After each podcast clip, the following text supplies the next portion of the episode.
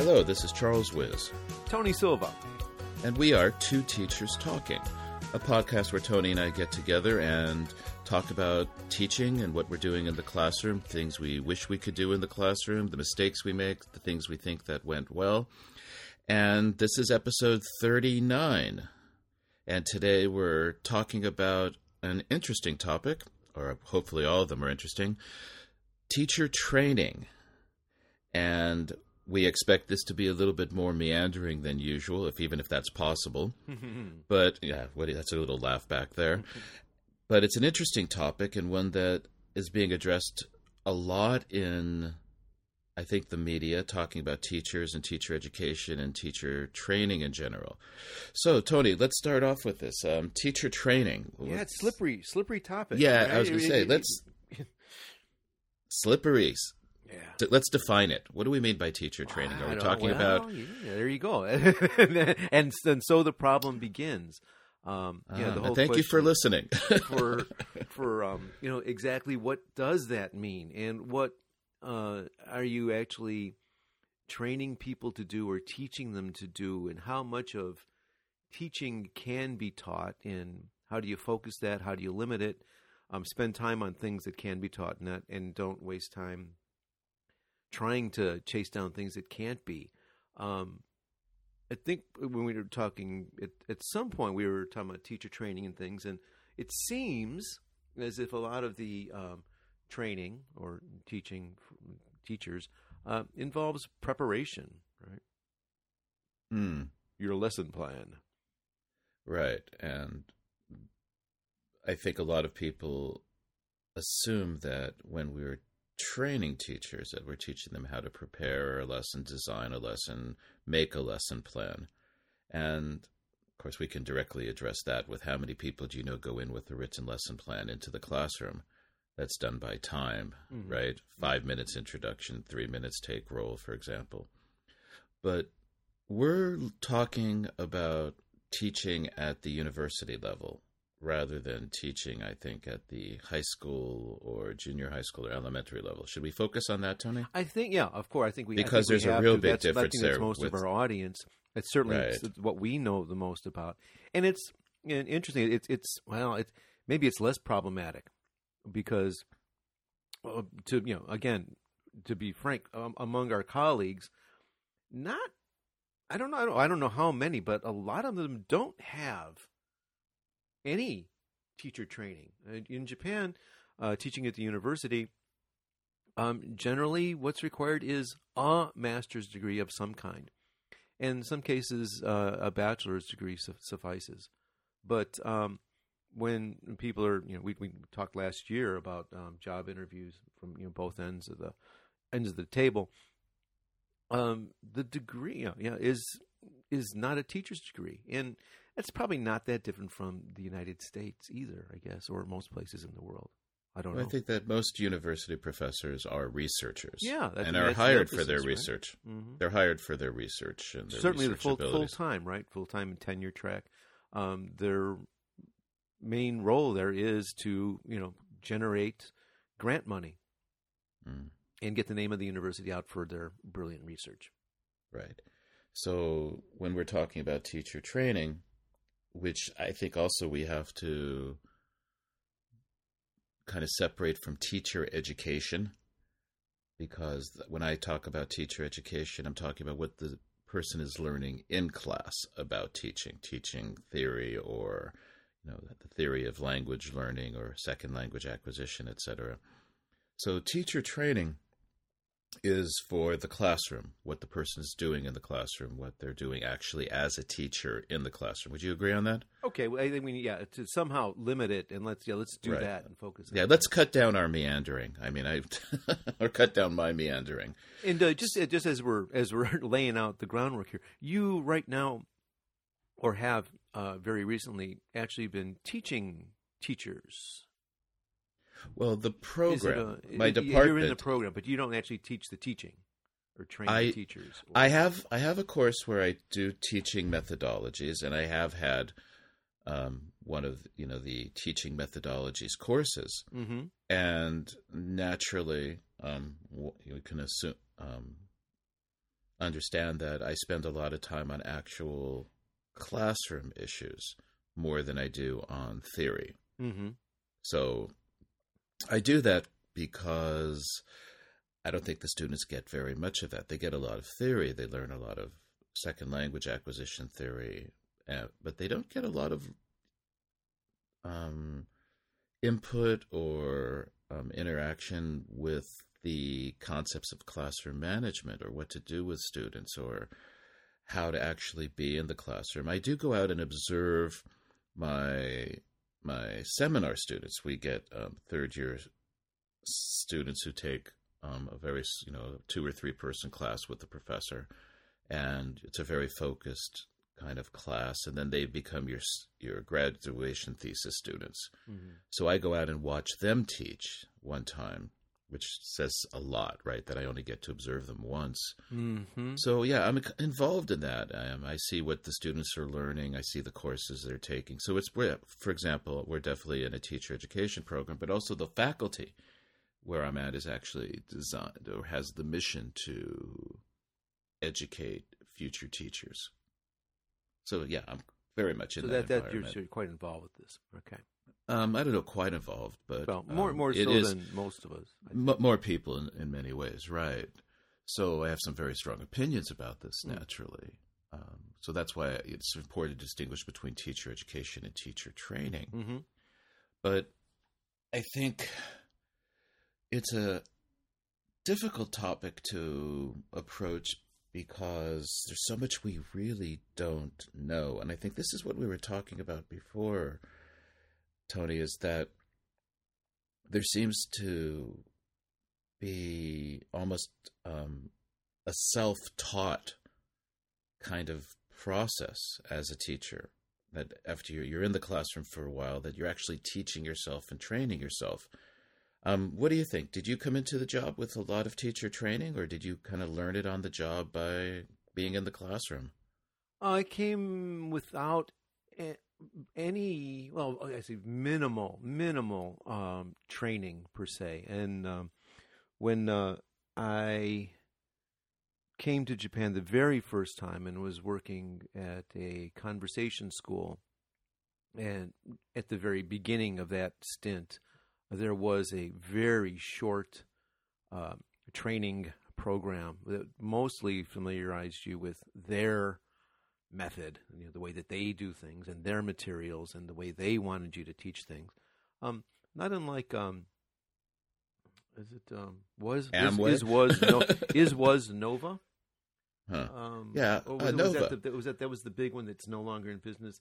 That um, or or maybe it was another more international organization that had for for those for those, those teachers in, in that kind of teaching had very, very strict classroom regimens that they were expected to follow. Again, uh, five minutes of this, ten minutes of this, everyone repeats this three times, uh, and so forth and so on. So that it really took the te- almost took the teacher out of the equation, and uh, you know, you just followed the plan. So you come over to Japan, you get a job working for a language school, and they have a system that they train you in, correct? Or they trained you in. Correct. And you had to do, you had to teach these things in a certain way. This is how you taught reading or writing. They explained that to you. Right. And then they said, this is how the class is designed. So essentially, except for your perspective as a student watching teachers, this was the first time you were actually in front of the classroom. In front of a classroom. I did some other kinds of instruction. I mean, I was involved with the uh, clubs and organizations, and involved some kind of training there, and um, at the, that was sports car racing, where I was like, you know, teaching driving, and also in the karate dojo, um, also teaching some of the time, uh, but nothing, not a classroom, not a classroom situation. So you've basically learned on the job. Right, and I was yeah, and that was one thing that I was going to say is that yeah, when you have um, the, um, the the system designed for people who are not teachers, and you you know it's kind of color by number uh, type of system, it actually, it, if you're, one is so inclined, um, gives you a pretty good safe framework uh, to actually learn to become a teacher. And um, I, yeah, and it was in, in that way, I didn't realize it at the time, kind of was very resentful of it at the time.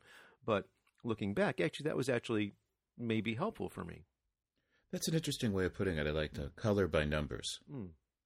right? Because things are pointed out for you. And then I would tend to be negative about that, but I could see that by having that kind of scaffold, for example. Right, for lack exactly. of a better exactly. word, that it allowed you to explore and develop things. So yeah, it's kind of accident prevention, right? right. It's a, it keeps you in a in a safe zone. But the thing is, is that there are people who are going to be able to run with that and people who are not going to be right, able to run with that. Right, and that's right. going to bring up that really interesting question, which is, um, are te- can you train anyone to be a teacher? Yeah, can or, you create a teacher?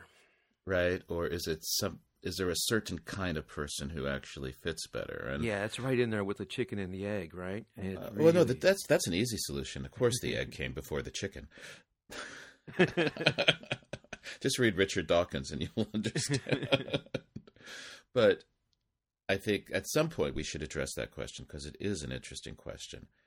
But the teacher training issue is that I think most people are get their experience in the classroom, especially in Japan, or they apprentice at a conversation school and then move into the university level teaching. Or... Pretty much. I, yeah, I, I think very much it is a learn by doing kind of career. Okay. Yeah. If not by design, by by de facto reality. I mean, that's just the way it is, seems to be. Right. So people will get their master's degree and then get a job, or they'll get their P H D and they'll get a job.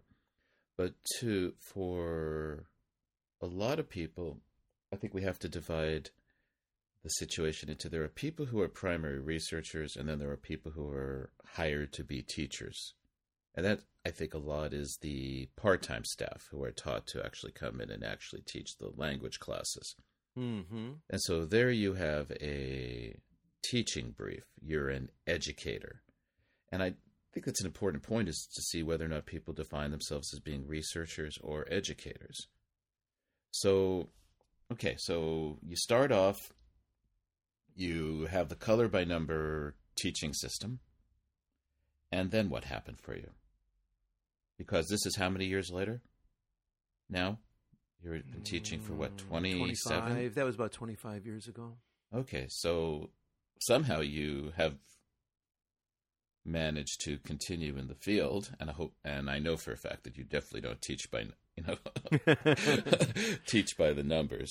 I've worked with you before to see what happens. So what happened after that? Well, I, I was here for a year. I did that, you know, the color by numbers for a year. Went back to the United States to my old job for a few years, a couple of years, and um, realized I wanted to come back to Japan. I started looking for a teaching job. Did man did find a teaching job at a, uh, a Semongako in, in Osaka, which is um, kind of a cross between a junior college and a vocational school, for those unfamiliar with the term. And um, in stark contrast to the um, to my initiation at the uh, conversation school, I, I, was, I was a little bit late because of visa problems, and the semester had already begun, and showed up on a Friday and basically got handed a textbook and a, a room number and was told, go get them. Mm. And um, yeah, I'm, in all honesty, I was not very good at all, at all. Um, and suddenly, very quickly, kind of appreciated that old color by number system. But, uh, but having spent that year uh, in the classroom, it helped me rather quickly um, to start doing things on my own and uh, being able to use a lot of the things that I had learned on my own in that first year. Uh, to, you know, start doing some real teaching. Yeah, it, it's, you know, very, you know, very similar, just being thrown in at the deep end of the pool. Uh, there's the initial panic, there's the flailing, and then you get to the surface and you figure out how things work, and then you're swimming. Oh, that's the difference between you and me, I think. I get thrown into the deep end. There's panic. I come to the surface. I look around and I say goodbye, and down I go. I think that's how I felt maybe my first couple of weeks of teaching. It's just oh, I'm drowning every day. Oh, the, you know, the flailing went on for weeks.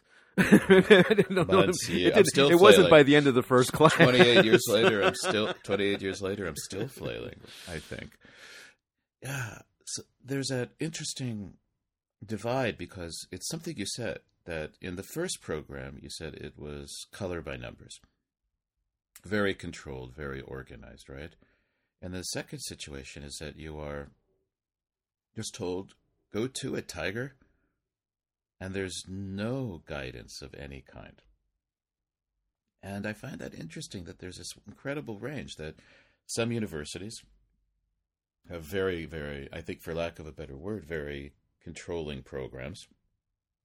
Others are very coordinated, and some are in the middle, and there are a lot where nobody cares what you do in the classroom. Nobody asks you to, you know, even discusses with you what the expectations are. I don't know how many times I've yeah. actually gone into a situation and said, people have asked me to teach classes at, let's say, a university, or, and I go, what are the objectives?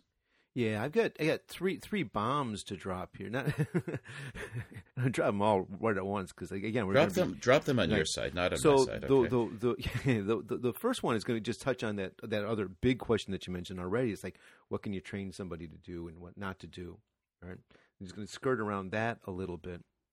And um, the the second thing was um, something that we talked probably about last year about hiring, and um, probably, I think that I probably said something like that uh, when you are in uh, the person who's making the hiring decisions or involved in it, the it's really important not to underestimate the importance of that job, because, yeah, what you, you need to hire the right person, because going back to the first point, um, you gotta hire if you're if you're hiring someone to teach, you really gotta hire someone who will be able to teach.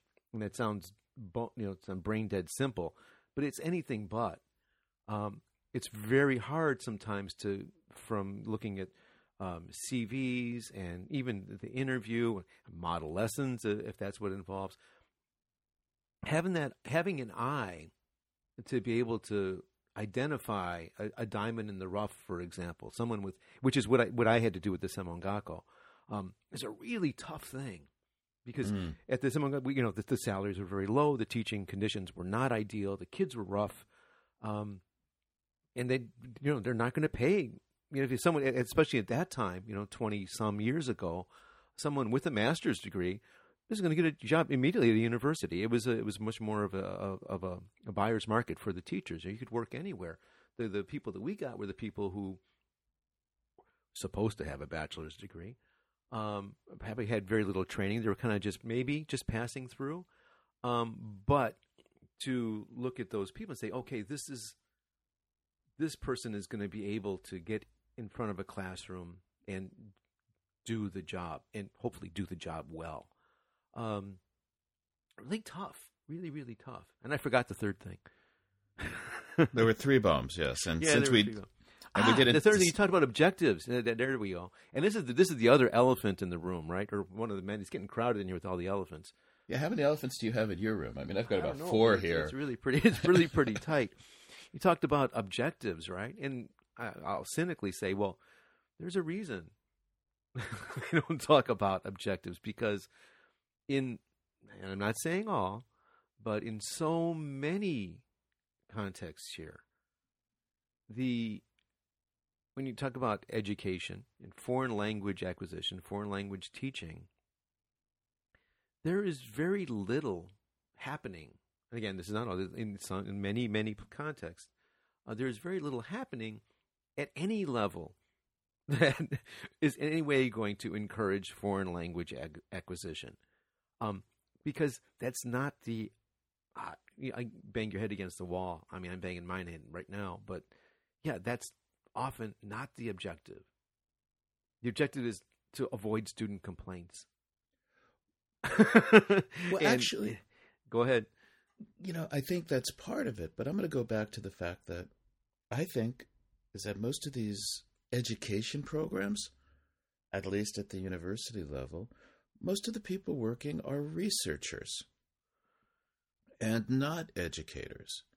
And but yeah, even, but the, and, and and yes, you're right. And it's, the it's educators and. don't get and they yeah and yeah exactly. It's, it's not it's, it's, it's a not multi-dimensional or. problem, right? It's that in one sense we've talked about this before. If a student's taking one day a week of English or two days a week of English, or you're going to see them thirty times in the semester or the year for ninety minutes, and there's one week in between each of your classes. And that's not how one learns a foreign and language. And we know and. There's incredible amounts of evidence that will tell you that, uh, excuse me, but this is not the best way to have any kind of learning go on. Right. And what you we just know. go back on to, you know, their experience in junior high school and high school and the teaching that was, quote unquote, teaching that was done there and who's been doing that. And, and as you said, and, and, and, and, and it's just, it's, it's mind blowing. Right. So it's such a combination of factors, but right. Those, I think, are we can talk about again, but I think we're talking about this kind of the teacher training side of it. And the problem is that so many of the people who are involved in the program design are people who have not been trained as educators or teachers. And very, very true. And you and I have a common experience where we were at a school that needed to adapt and go from right the two-year to the four-year program to go basically from a junior college to a college because they needed to be competitive, and that the people who were put in charge of the change were the same people who had been within the system for ten, fifteen, twenty years and had never been in a competitive environment. And we saw what happened there. Mm. And in terms of teacher training, what we see is that there's very, I mean, there are attempts at faculty development where the, and I think the faculty development is an outgrowth of the fact people are realizing that there's a need to improve teacher training within the university. But talk about meandering, right? Here I go. I think that it's just, again, going to go back to the fact that there's so many researchers who are making decisions who don't really have educational backgrounds. Well, I guess, I guess yeah, you're right. You're right. And you know, I, I guess kind of what the, the, the funnel that we're like coming down here is that, well, yes, um, there are people in – most people in the classroom do not have teacher training. Some of them are not focused on teacher training. I mean, on, on teaching at all. They're focused on their research. They are. These are the people who are uh, at the you know, steering the wheel of the program. They're not the educators or the researchers, and the curriculum and the, the part-time teaching staff is kind of um, a necessary evil. It's an afterthought, and the actual program itself is not focused on the teaching either. So the fact that any learning takes place is almost incidental because it happens in spite of all the. Uh, cards stacked against it. It's yeah. It's kind of interesting. Um, but, but, but, but, not and, uh, but, but, um, yeah, to just to not to like before we despair and, and uh, you know, slit our wrists here. Um, I kind of have the kind of the idea or the belief, if you want to call it, if you want to get religious. Um, that when it comes to learning, most of the time, it's people teach themselves. And maybe, hypothetically, just throw it out, maybe in this process, as we, as we sit here and, and try and dissect it and look at all the, the, the pieces that don't work, not to say that a really good teacher isn't a beautiful thing to watch and to see and to, to experience if you're lucky to have had a good teacher. Um. But maybe when it comes to the teacher training, and go back to a little bit to the color by numbers, maybe maybe the most important thing in teacher training is to teach the to train the teachers to, like doctors, first do no harm. Yeah, you know, I, I that's the first thing I start off with mm. when I'm talking with students. If we have a teaching class, it's really a good way to go. Is this, first off, do no harm, and number two, you are going to hurt people. Yeah, yeah. Just yeah. you gotta, ex- you know, it's. I think it's kind of one of those things they do in medical school. And I think somebody said it comes from, I think. And they should the, do it in teacher episode, training too. They do it in, the, in like House or something, some T V show. But the idea that the decisions you make as a teacher are going to have, sometimes they're going to have negative impacts. And there's no way to get around that. You're going to hurt some kid's feelings. You're going to make some kid not want to come to class or not want to study your subject. And it's, it's important. I don't know. You'd have to. No, be it's a true. No, it's a perfect it's, it's teacher, simple. Right? You're making a test, right? And every question, you know, yeah, who, oh, this is the question that's going to demoralize this kid and make him or her give up his study of English and maybe his, his university education because you made it just a squish too hard. You know, one of the choices was just, you thought it was a, obvious, but it, it drove him nuts. It's going to, yeah, and. And I'm obviously a ridiculous example, but on a much bigger scale, it's and yeah. it happens. But I like that. It's really true. It has to be do no harm. And students are going to learn, I think. There are those, right, students who are just going to learn. Sure. And sure. some are going to have a more difficult time learning, but that idea of, I, I agree with you completely. Do no harm and just get used to the fact that you're going to make mistakes. And nobody explained that to me in the beginning. No, no. Exactly. There's not a single in my master's program, which was in TESOL, right?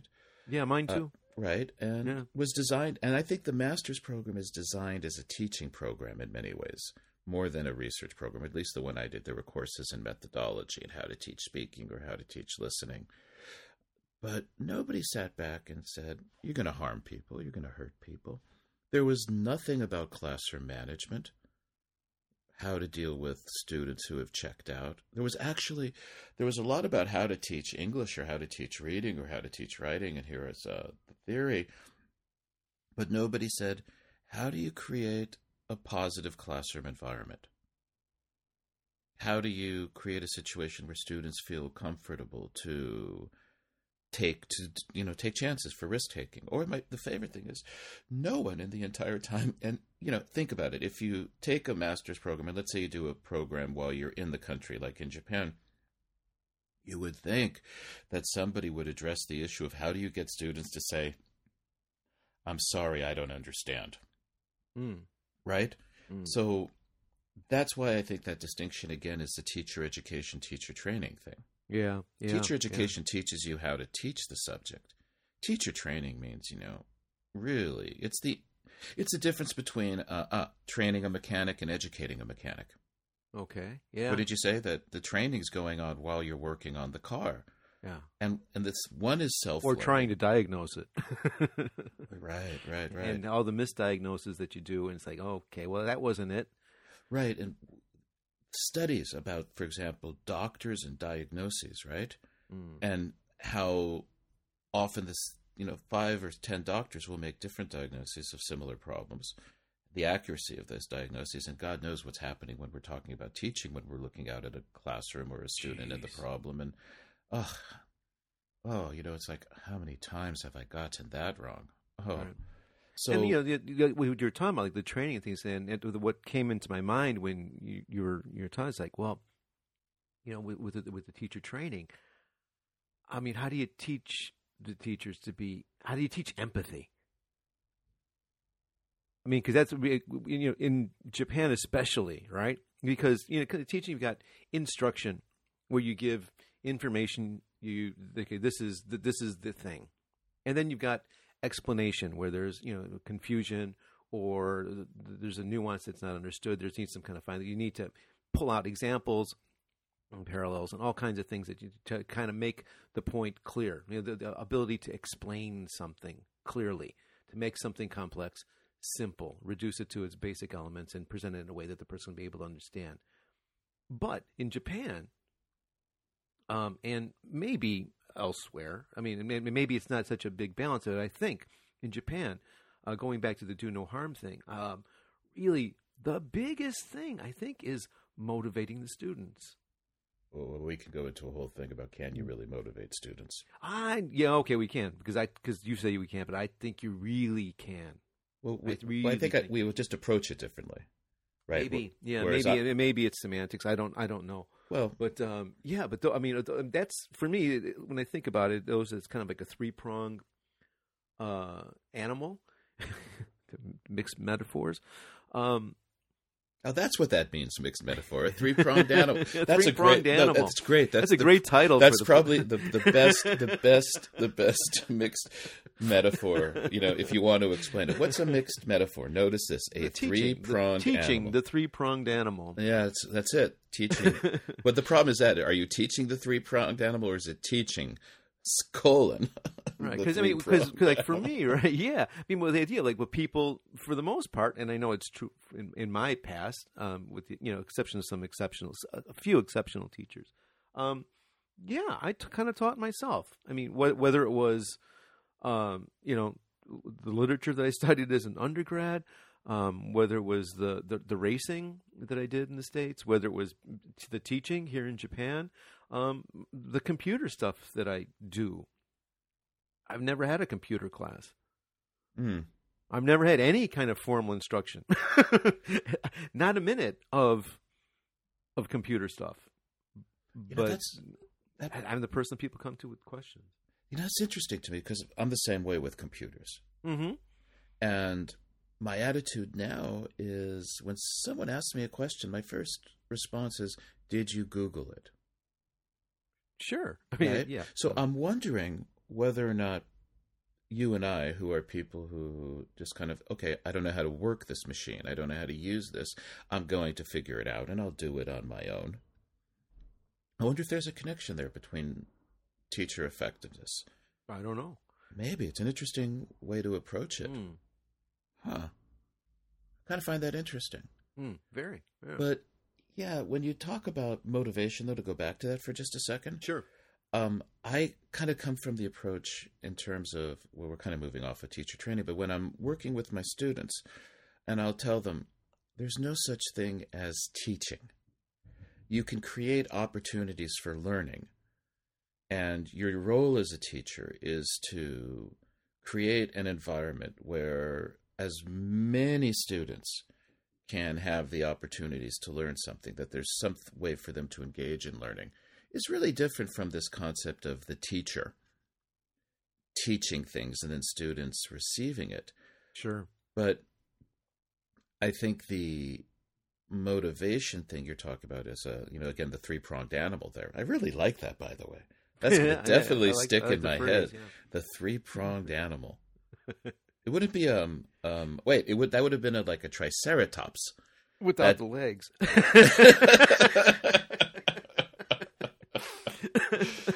But a triceratops was a three-pronged animal. Yes, by by you by remember the dinosaurs name, from sure. when we were kids, right? And it had like the oh, armor yeah. around it, and it had like three horns coming out of it, supposedly. Yeah, yeah, yeah. Triceratops. Yeah, that's the three-pronged and animal. Like a, a, a moment of silence for the no longer existent Brontosaurus. Made. You know, they, they did to Brontosaurus what they did to Pluto, right?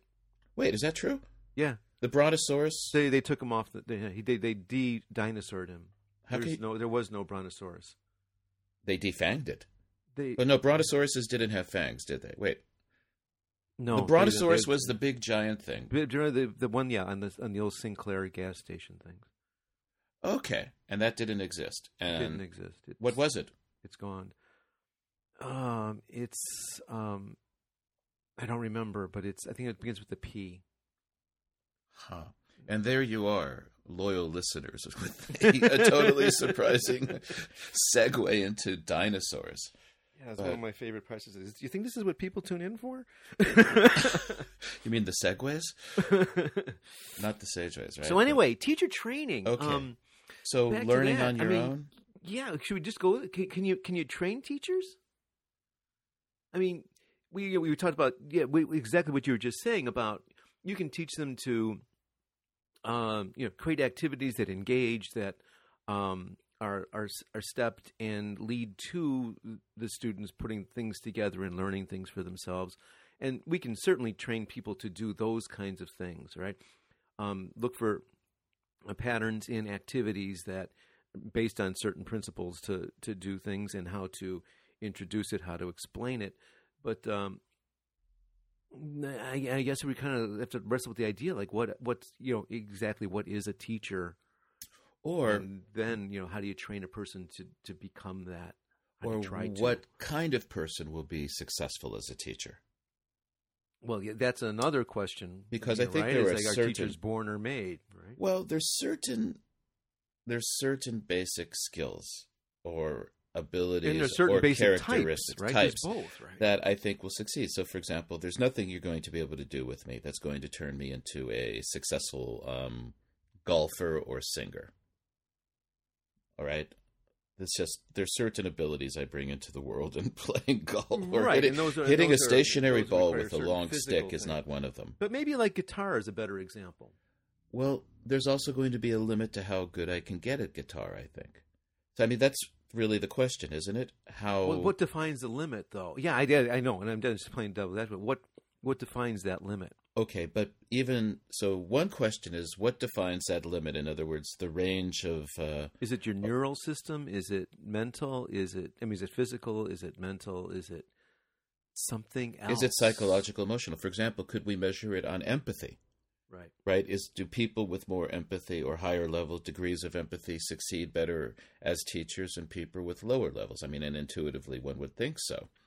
Mm. Um, so when we're talking about the teacher training program, I think the first part is, is, you know, identifying teachers or identifying those skills that we see are successful for people in the classroom. And I don't know, I would say, no, there's, you can't make everyone into a teacher, but if someone has a certain set of skills and abilities and certain personality characteristics and, a, you know, the right amount of intelligence, I think you can turn them into a teacher.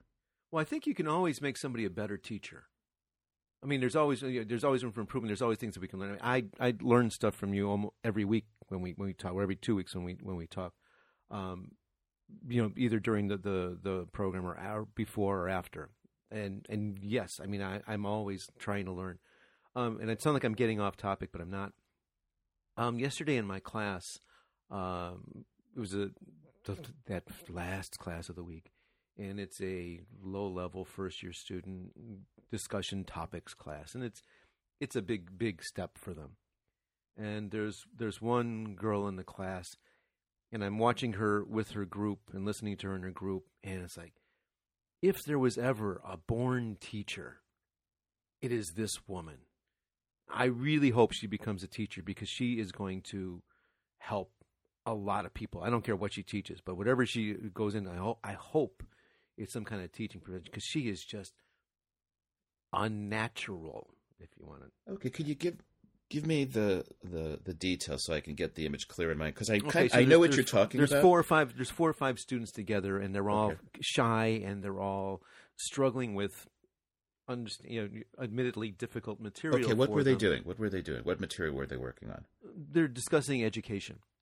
Ironically, okay, so uh, it, are, it, it, they have an. It's ar- a it's a it's a textbook topic. Um, it's a combination of two units. One of them is uh, I Hate School. The other one is Student Power. And the one is like all the negative things about school. You know, it's boring. I, I can learn more by traveling, et cetera, et cetera, guy's story, et cetera. The other one, Student Power, is uh, a discussion between two textbook editors and uh, discussing the advantages of giving students control over their learning. Okay, so the students... Expanded that into... because it's much too difficult for them. Basically, their mission was to talk about the positive and negative things in their educational experience so far. Okay, so they've they kind of read something out of a textbook. Right. And then you've put them into groups, and then you said, and, yeah, okay. And they're all supposed to be doing some outside research and bring some information to class. So there's been put a... Put them into groups in order to discuss. Okay, so you're doing the flipped classroom thing. And they come back to class, they're supposed to be ready to have a discussion. So you put them into groups, and they're supposed to... What's Magically. The, to come up with... What was it again? Po- simplified positive and negative things in their experience. In okay, education. Great. So now that I've got that. So there's how many people in the group? Five. And, okay, now I've got the setting. I understand what's going on. So tell me what this girl does. She... it, you, eye contact. She says, okay, now. She reads one of the questions. She answers the question herself. She asks one of the other students. This other student tries to respond. She assists the other student bridge what she perceives as their difficulty in forming the sentence or expressing the idea. Her English is not that much better than any of the others. And that's the, that's the thing. It's just not like she's a returnee or that she's fluent in English. But she's just naturally stepping into that role and pulling people over the crevices that they're afraid to jump over, encouraging them, um, creating this incredible positive energy in that group so that little by little the kids are less and less afraid of opening their mouth, saying an English sentence, and making a mistake. And it's, I'm watching this, and it's just like, wow, wow. She's just doing such an amazing job. And so, to get back to the teacher training part, um, and what I talked about, about learning things from you, observation. Um, I don't think there's anything more valuable, and we've talked about this in, in passing, and you've mentioned it a few times, both observing the good teacher and the bad teacher. And seeing what, looking at someone who's doing it right and trying to figure out how, and I'm, as I'm explaining what she was doing, I was like, this is really hard. Yes, exactly. It's really hard to but put it into words. It's so easy, though, to it's tell, easy to, to to tell them what it. They're doing wrong. Yeah, yeah, oh, yeah. It's so easy when they're doing, so, when somebody's doing something wrong, it's so clear. But watching somebody who's doing something right, it's like, ah, how did he do that? How did she do that? What, what, what just went on? Okay. So she's, um, setting an example, right? Giving like a model. Right. Then the next thing is she kind of reaches out to kind of get somebody to participate. Then she does some recasts and supports the person in working through the issue. And then what she said was that um, she's basically supporting risk-taking. Yeah. And she's doing this just intuitively. Yeah. So obviously one could take this person, provide them with like the essential knowledge of teaching technology that we know, so to speak, and just watch this person probably just do some amazing things in the classroom. Sure. So she represents the naturally born, the naturally born teacher.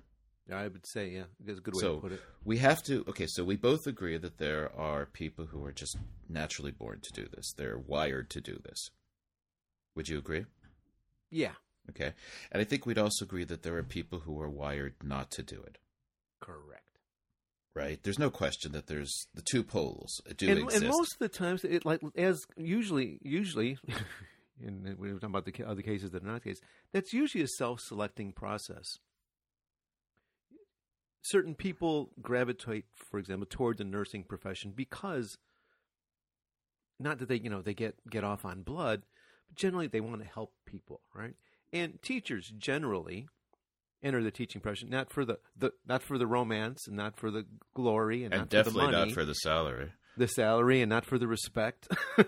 um, they go into teaching into teaching for a different reason because basically they, they want to teach. And generally, someone who with that intent is kind of leans toward the direction of the person who's going to have the qualities that's necessary to do that. So it's gen- Generally a self-selecting process, but not always. Mm. Right. But sometimes it does occur. Somebody as, may yes, have made we, a bad as choice. As we know. Well, I think it does happen at the university level because you get people who are researchers who are required to teach. Mm-hmm, mm-hmm. And that self-selection does not exist. Right. And there's no question that there are people who are researchers who are truly gifted teachers also. I think mm-hmm. maybe the best example of that is Richard Feynman, right? Mm, okay. One yeah. of the most brilliant yeah, yeah. people ever was a researcher, but ended up being one of the great educators of all time. Mm. Oh, um, so entertaining. Yeah, yeah. By the way, I've been using um, for some of my advanced classes, Richard Feynman's uh, report on the Challenger disaster.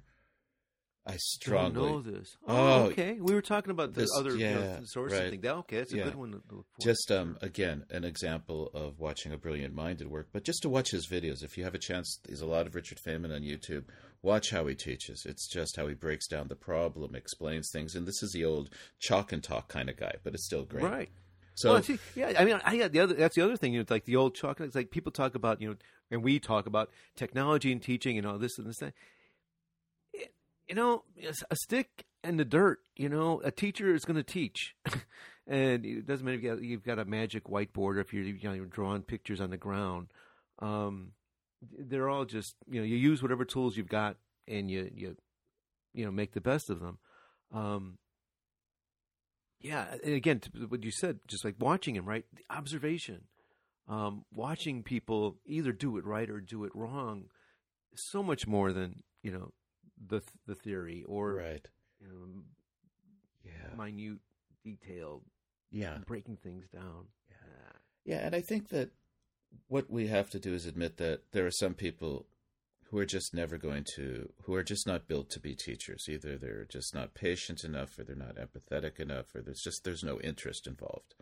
And then you can take this girl who you're using as an example, who's probably going to need just a minimal amount of teacher training to be truly successful.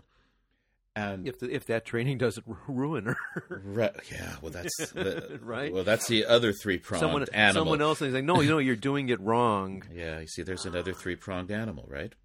There we go. And so I want to come back to that because I want to talk about my first and second year of teaching. But directly now is that, so there's a group in the middle, right? People who could teach, seem to have mm-hmm. the necessary wiring to be teachers.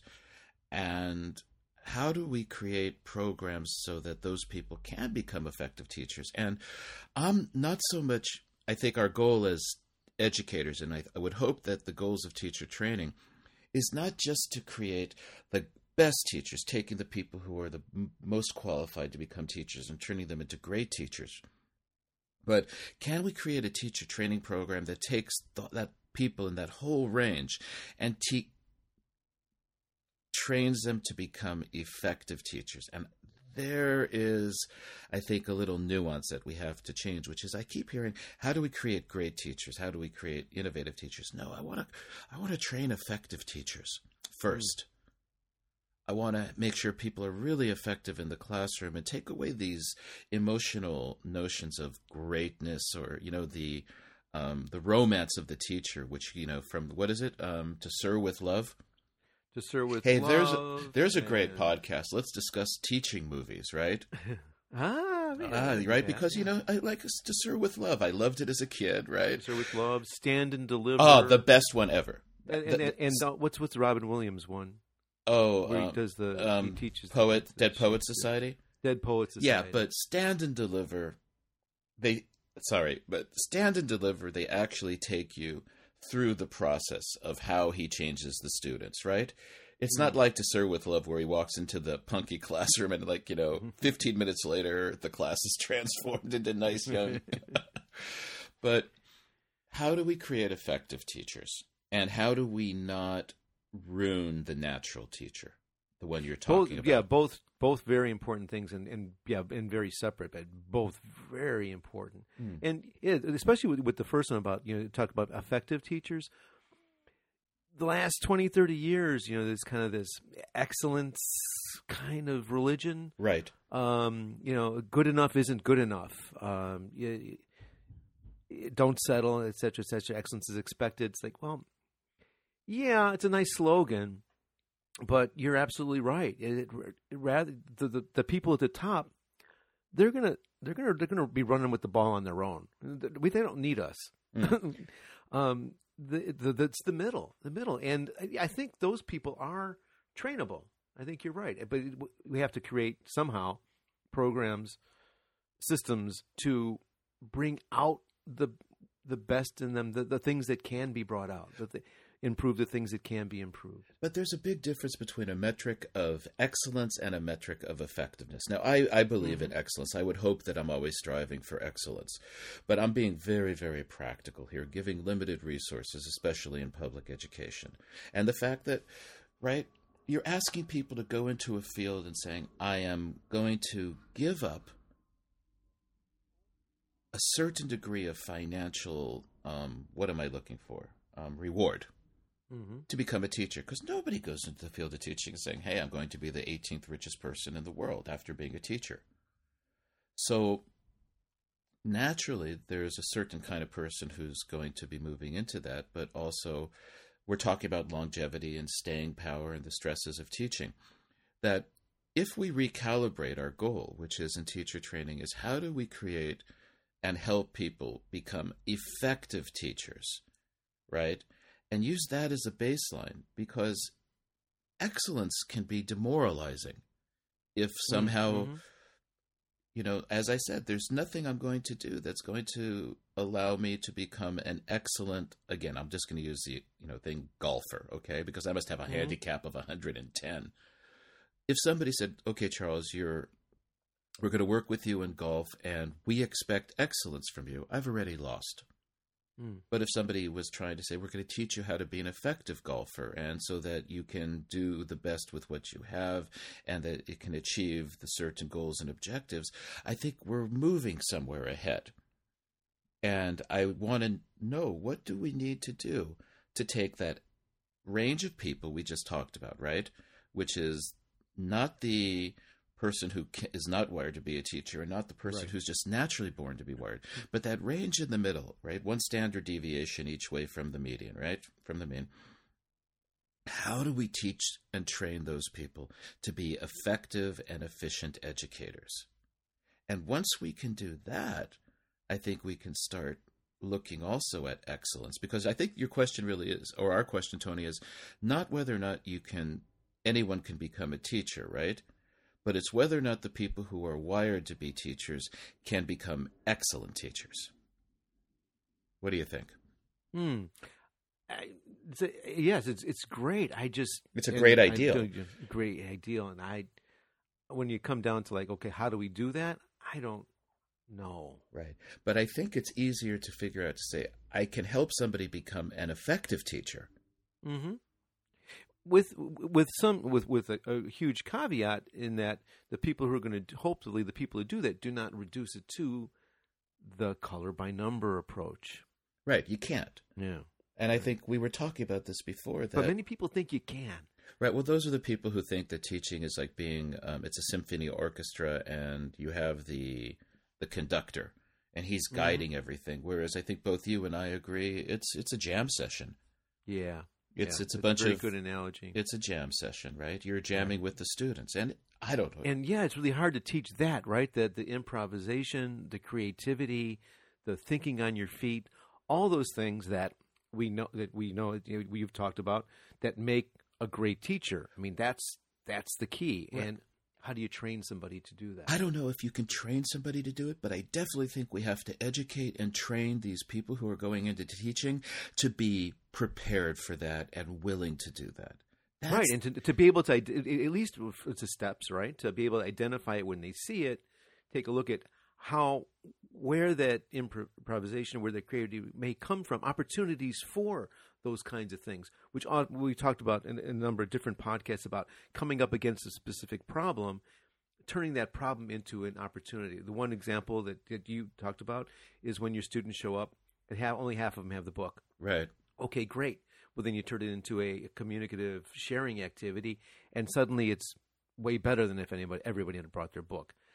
Being able to make that step, okay, and being able to somehow, you know, show people, train people. It's like, okay, well, when this is happening, these are this, you know, theoretical, hypothetical problems. Okay, this problem, what are what are your solutions? What are the positives and the negatives? How do you how do you affect it? Bring about an effective outcome. Right, and I think that the research on the issue shows that those kind of intuitive or the ability to adapt comes from having a wide range of experience. And experiences. yeah, which there is, we go. But, yeah, but I don't know. Right. I think what if I looked at the te- teachers I admire, okay, the people I know who do the best, they're the people who seem the most open to winging it in a certain way. The mm-hmm. people who seem to be, okay, this isn't working. Let me move to something else. So I'm wondering if that's one of those qualities that might lead to good teaching. And I know that there are people who go, no, it's the preparation you do and the scripting out and the structuring and making sure that everything is going to go in a certain way.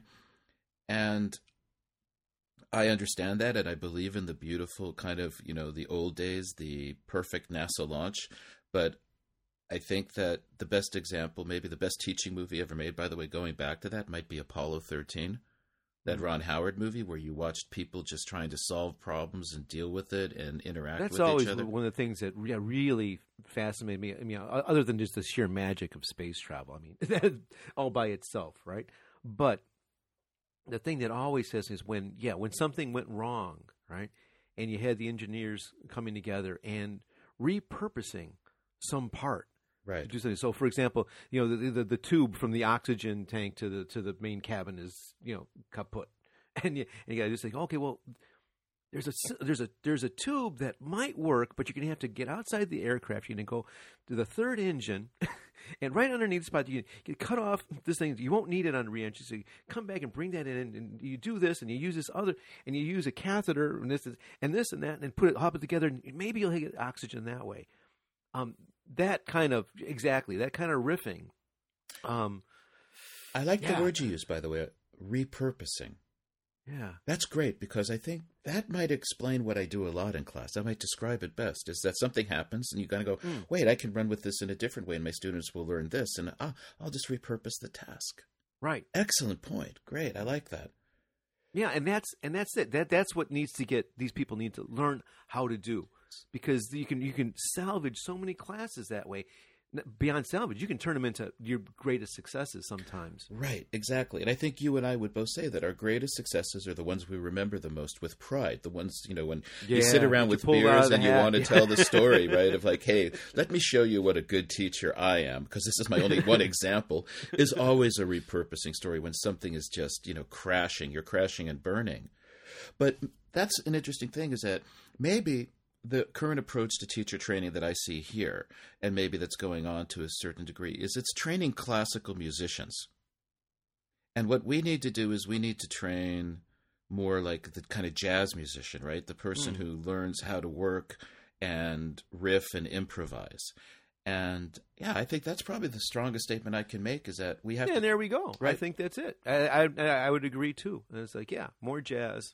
Yeah, yeah. And then train people how to do that. And then maybe we can get something, because I know that students that I see, or the ones that I observe, and when they're doing their teacher training or their student teaching, right, they're going to these really, really good schools. And that's, yeah, exactly. And then I'm wondering if that's what accounts for the high degree of uh, teacher burnout and dropout in Japan. I think there's a very high rate of teachers teaching for two or three years and then quitting. In Japan, I yeah, have to check I think, into this. I think this. that's worldwide. Worldwide is that? No, it's a t- it's a tough job. It's a, yeah. So it's a yes, yes, job. And you know, my favorite thing again about teacher training, or not my favorite thing, but is somebody once said to me, I was talking, and they were some, I forget, maybe some kind of business person or something, entrepreneur, I don't know, and they said anybody could teach. And I said, really? They said, yeah, it doesn't really take a lot to be able to be a teacher. So I said, okay, I'll tell you what, I want you in the next hour to teach my daughter how to write a paragraph. Anyway, what? I said, I want you to teach her how to write a paragraph, and to teach her the, you know, the parts of the paragraph, and explain to her how to put her ideas together. And the guy's like, uh, and I said, okay, then you understand my point. It's not as easy as you think. So fortunately, I think that most of the people listening to our podcast are educators and teachers, so they know that. But I think we've got a real... at least come somewhere to on this very meandering conversation, that the teacher training, I think, has to really focus on adaptability, the being the able the ability to repurpose things, to riff, to improvise, and I think to just say, hey, this isn't working. Let's throw it away and try something else. Mm. Kind of like your first year of teaching. Do you remember that? Yeah. Where yeah, you don't know sure. what you're doing, and so you're just trying anything. Yeah. Hmm. And then little by little you see, okay, that worked. And then, you try, hopefully, you think a little bit about it, why it happened, why and things. Yeah, and um, yeah, it's it's yeah, it's it's a fascinating topic. It really, and we can go on it for and on and on. But I would, I think we should definitely do a podcast on Teacher movies. Teacher movies. I like that. Yeah, like so it. This is like maybe that. a good time to wrap. And first we'll do yeah. that by saying to the audience, please email us with your f- favorite teaching movies. Good ones, or, ah, your favorite and least favorite. Yeah. And then we can talk about them. I think, what was it, Desperate Minds? Dangerous Mind. Dangerous Mind. Uh, my, my mind's desperate. Dangerous yeah, Minds. Yeah, we were, we were both pretty desperate. Okay, so that would be an interesting topic. So we kind of came to some interesting conclusions here, Tony. Mm. It's kind of fun. Yeah, I think so. I, I think for for for such a an incredibly a, a slippery animal, it, a slippery three pronged animal. we, we we came came a long way. I think. So. Well, I have more clarity than when I started, and I know that I can go back in and turn to my students and say, "Okay, I, no question now that this is the most important skill." Yeah, it's, and the thing is, like, yeah, even though. Um, like just like talk about the act of, of learning and things. It, it meant extending the, the metaphor a, a little bit. Um, yeah, I mean discussions like this, where you know, on one level it's like we don't know what the hell we're talking about or, or where we're going or things, but just getting down there on the mat and wrestling with the idea uh, can sometimes lead to its own revelations and uh, enlightenment. You know, learning something. Um, the the actual Uh, process of, of sitting there, and, yeah, struggling with it um, can can bring benefits of its own without any like hard conclusions, right? That's, well, I think you said it best. As long as you feel that str- you know the struggling with the topic is, you're not going to be penalized for having the wrong answer, hmm. and that's also the willingness to struggle and not. Also, having a high level of uh, tolerance for ambiguity might be another trait that would ah. be good in teachers, right? Oh, yeah. Yeah. Because yeah. oh, I think yeah. my wife has gotten used to me coming home and just frustrated and not knowing and having to say that hey, being frustrated and not knowing is part of the job. Mm-hmm. Oh, yep. Okay. Absolutely. That's a very, very important. So this two. is two three-pronged animals talking. Okay, this is Two Teachers Talking, and we're two teachers talking at gmail dot com if you want to get in touch with us. two teachers talking dot com is our website. If you ever want to call us, it's uh, Two Teachers Talking on Skype. Did I miss anything? And ah, Two no, Teachers Talking it. on iTunes. Yeah, and maybe maybe just a fast shout-out to Rebecca, who's a longtime listener and keeps in touch with us. Uh, um, and also Allison, not my Allison, but uh, Allison Sheridan. Of uh, the uh, Nosilla uh, Nosilla Cast, I guess is her website, and which is a, that the technology. What, yeah, yeah, podcast. yeah. Very no, nice, girl, very yeah. nice, Pod, very nice. Podfeet dot com is hers. She does a podcast on, um, not specifically Macs, but it's very Mac oriented, but and all kinds of equipment and tech things that go on there, both workflows as well as uh, hardware. A lot of interesting stuff. Highly recommended. Yeah, he got back to us with like all kinds of you know discussions about individual work and group work, which will probably work into something at some point in the future. But uh, yeah, hey, thanks for listening. Okay, all right. So once again, this is Charles Wiz, Tony Silva, Two Teachers Talking, and we have and talking and not and now two teachers not talking now. Okay, Tony, have a good week. Right. Bye.